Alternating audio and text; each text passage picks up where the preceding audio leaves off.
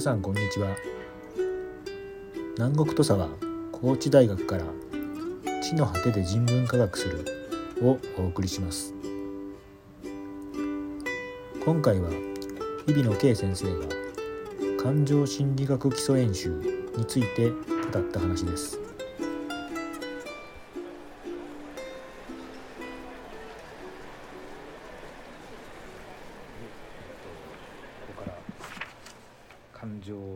心理学基礎演習というのに行きたいと思いますけれども、まあ、かかつてされてきたのに比べれば、まあ、ちょっともう一回内容をリニューアルするという契機があったわけですよね。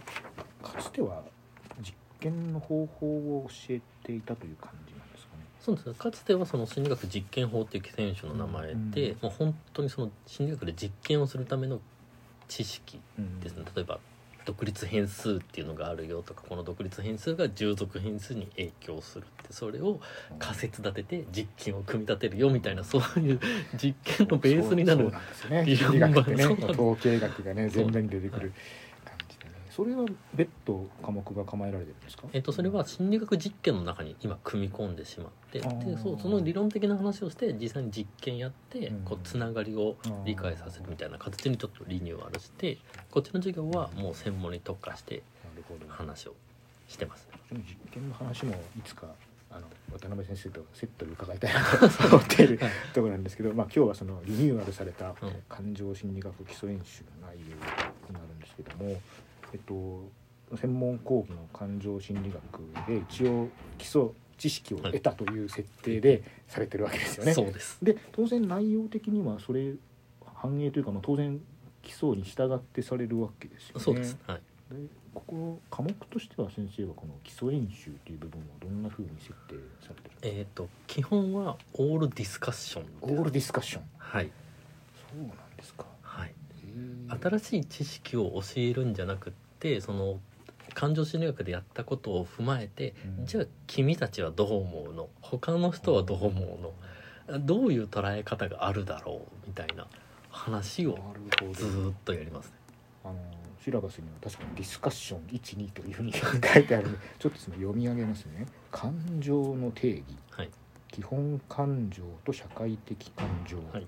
ポジティブ感情とネガティブ感情感情と認知のつながり感情と表情の関係性感情と行動ということであの講義の中である4つの大きな、まあ、主題のようなものが織り交ぜられた、はいまあ、なんていうか適切なというな 内容ですね。でこれお題があって学生が話すと。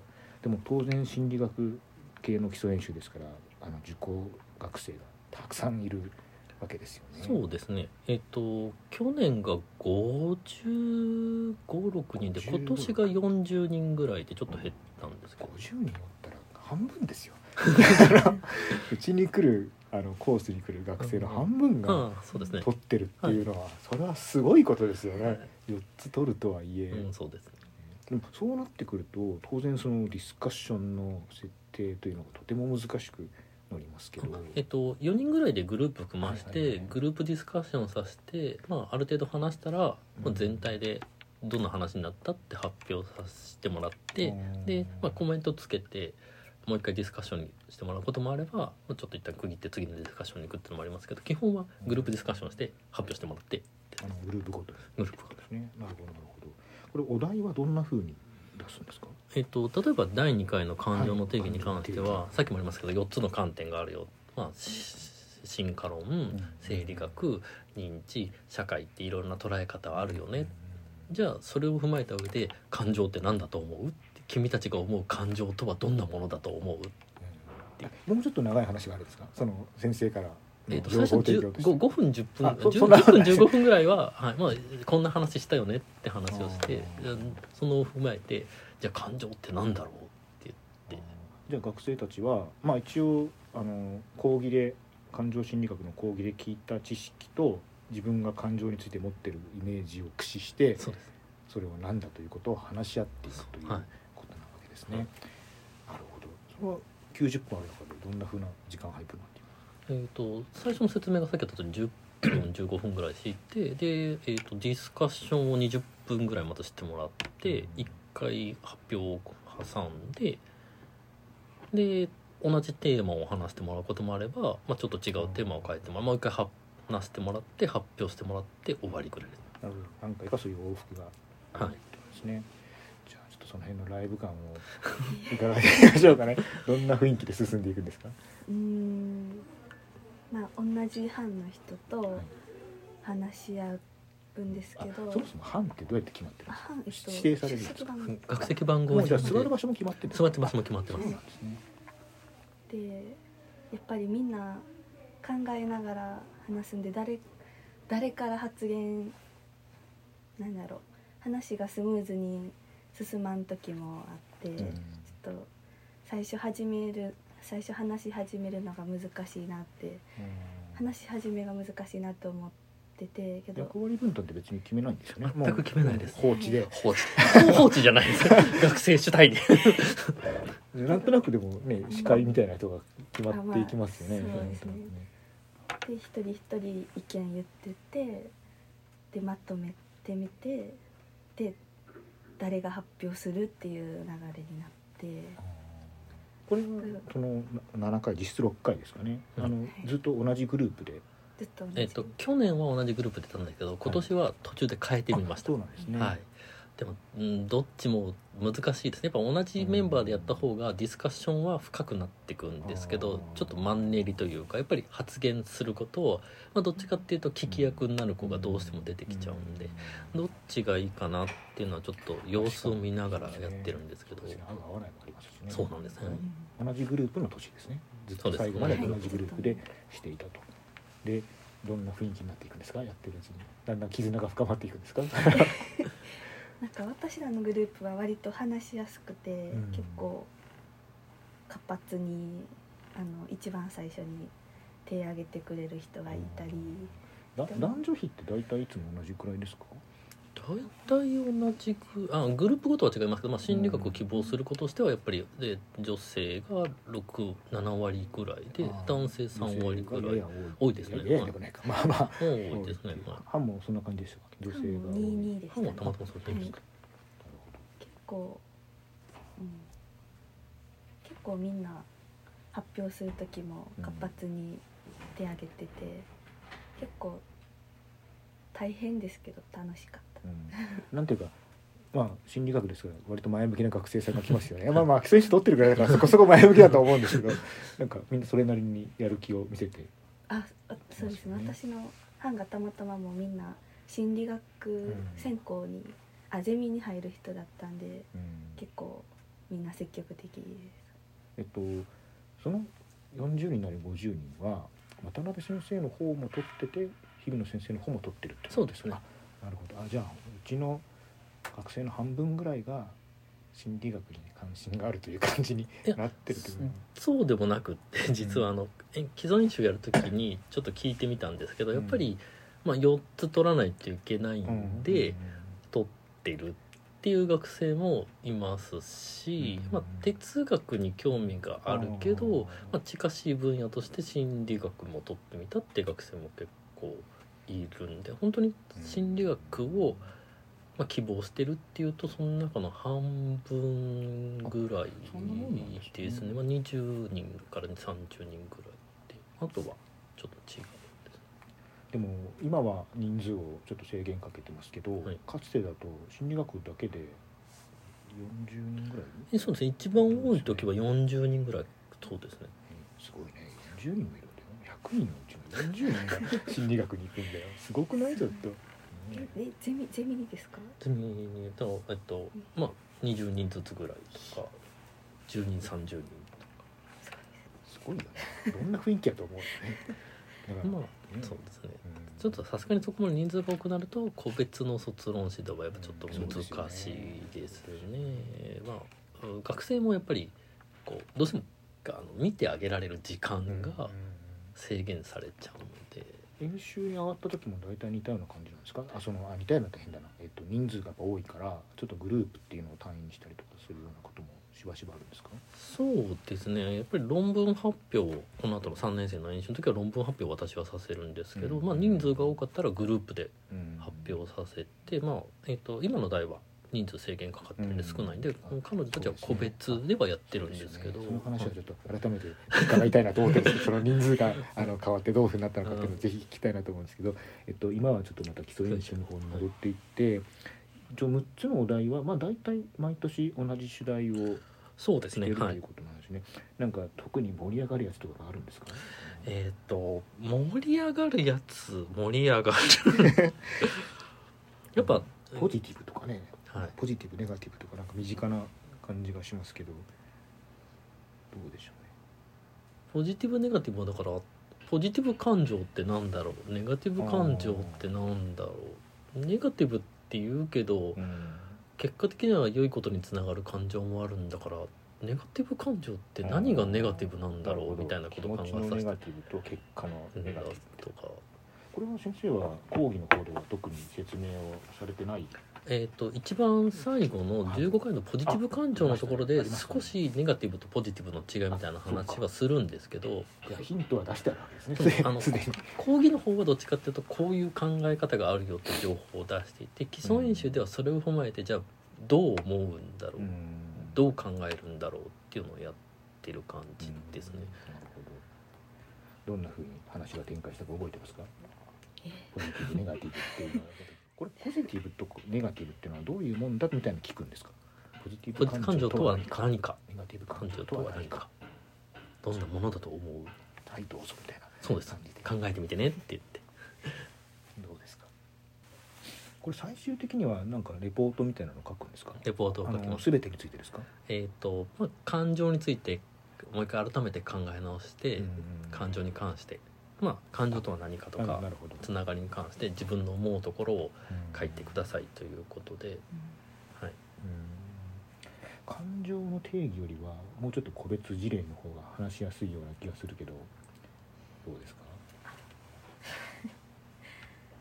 感情と認知の関係つながりっていうところは、ん。えー、と感情が先だと思うか認知が先だと思うかって話をずっとこれは興味深いですね。させるどんな論調になりますか？学生にこの話をさせるうーん。感情と認知。に認知うん。認知が先。私は認知が先で感情が後やったなって思って、うん。まあでもうんそうなりますよね。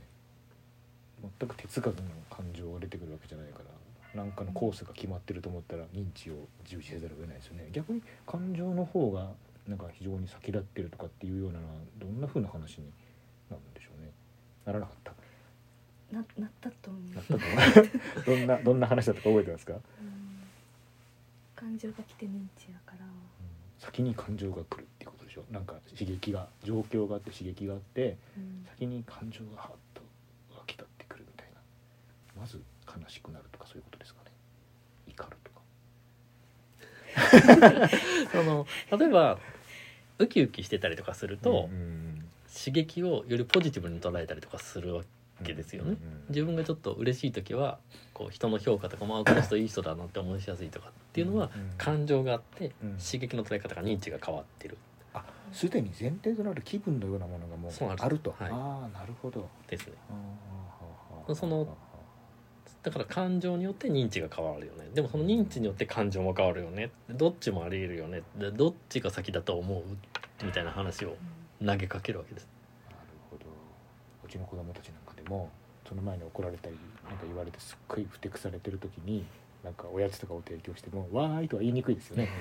そん。な そんなそうそうそそんなところですよね。そう怒られてると普段は美味しいものも美味しく感じなかったり楽しくなかったりするよねってことは感情があってそれによって受け止め方の認知が変わるよねみたいなるほど。確かに。すでに前提となる気分感情があると話が変わってきますね、はい。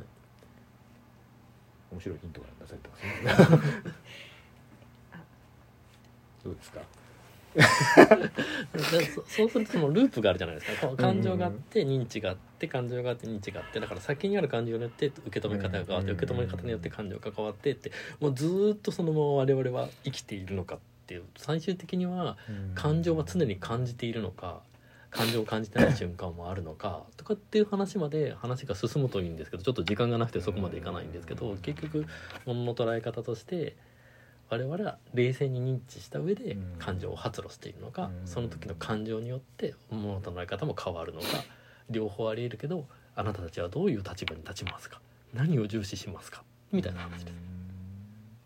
これそのその場で感じたことと後になって振り返ってそれについて思うことっていうのはまた別途考えていくことになるんですか？そうですね。うーん。確かにこれちょっと詳しく知ってるといい人生が送れそうな気持ちになりますね。心の動きっていうものがどんな風になっていくのかみたいな。だから毎回そんな感じでうん。どっちもありえるよねみたいなのをディスカッションさせるので結構悩ましいんじゃないかなと学生の様子見面白いかなとも思うんですけど、まあ、特に他の人の話聞くと「えそんな捉え方あるんだ」とか「そんな考え方あるんだ」っていうのも結構あったりとかするんでその面でも、まあ、いろんなさっきもありましたけどうん。いろんな側面からいろんな捉え方あるよねってその中であなたは感情は何だと思いますか？どういう立場にとってものを捉えようとしますか？っていうことの基礎になると。この一番最後の感情と行動っていうのにちょっと興味があるんですけど、はい。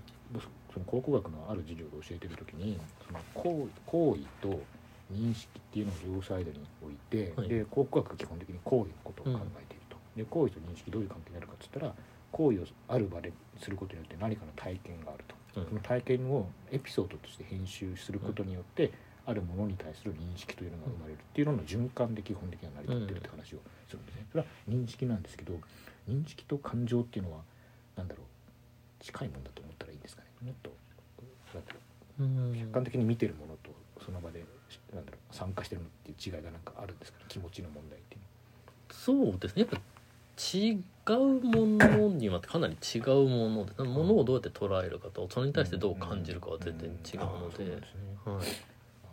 その同じエピソードもうん。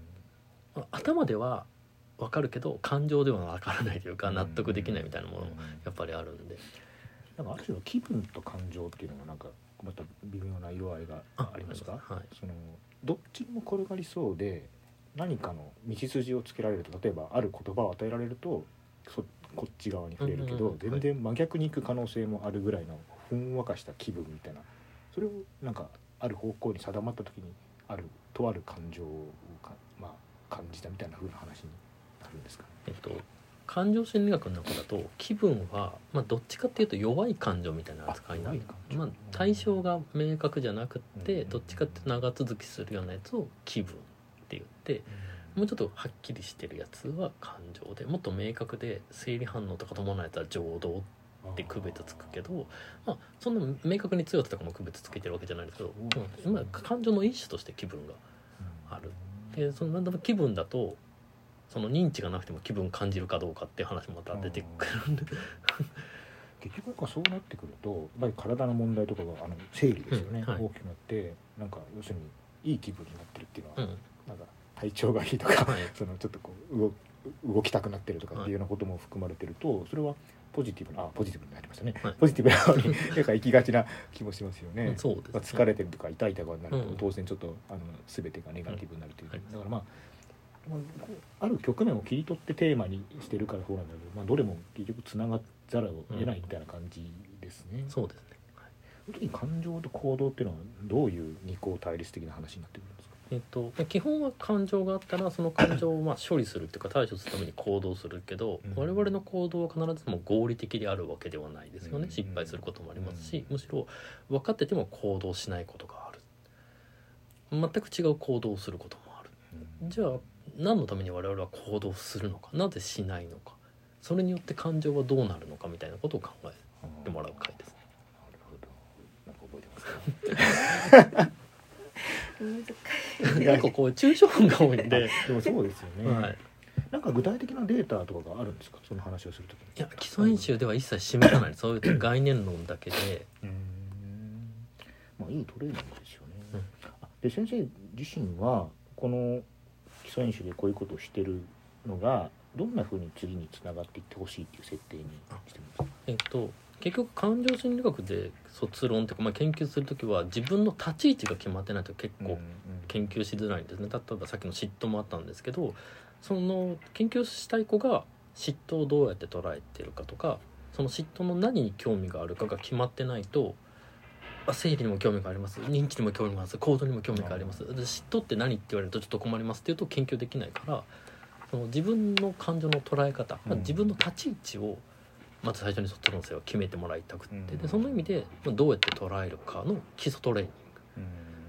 少なくとも感情がどういうものだ、まあ、何とのつながりを自分が大事にするかみたいなことの、まあ、さ最初ですね入りとして基礎に思考立ってるからこれで学んでいろいろ考えた上で、じゃあ自分はどういう立ち位置で何に興味があるだろう？っていうのを3年生で考えてそれを4年生で実際の卒論につなげていってほしいなと。こうこういう中から割と問題を見つけてくる感じになりますか？いや学生はこういうことよりはやっぱり自分の近し興味関心からやっぱりきますね。その辺をちょっと伺しょうかね どんなまあ、まあ、卒論とか書かないといけないじゃない？心理学的に何か考えなきゃいけないっていうのがどんどん迫ってきてるよね今ね、はいはいどんなことを、私はうん。なんか感情と結構離れてて、うん、離れ離れちゃ 離れちゃったんですけど、うん。まあ卒論それで書くかはよくわかまだ決めてないんですけど、うん。その顔の好み人の顔の好みに興味があって、ん。なんでそんなやっぱすごい可愛い人とかかっこいい人でもうん。好みが違うのはなんでやろうなって思って、へー。そういう研究したいなって。それは異性としてってこと？じゃなくて恋愛対象としてってじゃなくて。もっと漠然といいとか悪いとかってこはい。とへー。なんかそういう研究があるんですか？すでに。ありますね、まあ、表情とか顔の好みの研究っていうのも。でもよくあるのは一般論で、まあ、どどんな顔がつまりかっこいいとかうん。可愛いと思われるかとか魅力的と思われるかっていう研究は結構あるんですけど、ただまあ彼女はどっちかっていうとなそそういう一般論じゃなくてもうちょっと個人的なこととしてどういうことをどういう顔があ好むか個人的なものとはいしてってこと、ああそうなのね。なんとなくほら顔の好みは時代によって変わるってまあよく言われるじゃない？で、まあ、顔に限らないけど例えば、えっと、豊かな国は細い人が好きで、うん。ちょっと貧しいというか生活に、まあ、苦しい国っていうか環境ではあのふくよかな人に魅力を感じるっていうのもありますよね。そういうことなんかも含まれていったりするのかな。じゃなくてもっともっと個人的なものっていうこと。なのか一般論としてそのなんやろ魅力的な顔とかにその文化的な要因が絡まっているっていうのはあのなんや論文で見たんですけど私はもう個人的な本にし好みとかにしたいなって。あの前月曜から夜更かしであ。あのいろんなタレントさんの顔をうん。外国人の人に見せて、うん。誰がかっこいいと思うかっていう企画があったんですけどそれはものすごい面白かったですね。あの意表をついてくるんですよね。マジかこの国はみたいなのがあって、うん。あえっと検索したら多分出てくるけど ぜひあの、まあ、それは直接役に立たないけど話のネタとしては面白いです。ね